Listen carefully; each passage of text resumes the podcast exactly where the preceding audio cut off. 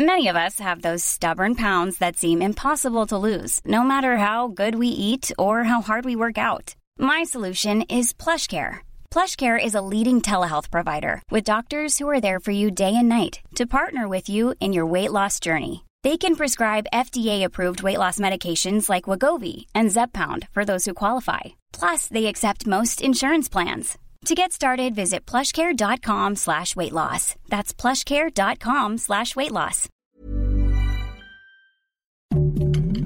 Heraldo Podcast, un lugar para tus oídos. Noticias del Heraldo de México madrugada de este miércoles 25 de octubre, el huracán Otis de categoría 5 impactó las costas de Acapulco. Este ciclón ocasionó diversas afectaciones en edificios y vialidades, sin reportar pérdidas humanas. A su paso se ha debilitado gradualmente y se mantiene como categoría 2. Cabe recalcar que ante el paso de Otis, este miércoles en gran parte del territorio nacional tendrá presencia de lluvias y chubascos.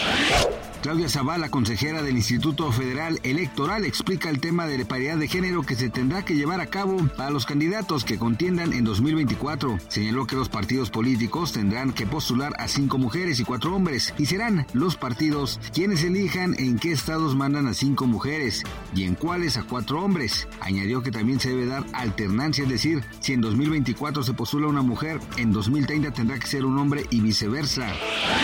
Se reporta la muerte de ocho soldados sirios por un bombardeo proveniente de Israel. El suceso ocurrió al sur de Siria. Israel justifica el atentado en respuesta a disparos procedentes de Siria. Esta no es la primera vez que el Estado hebreo ataca. Anteriormente se había reportado agresiones a las bases sirias.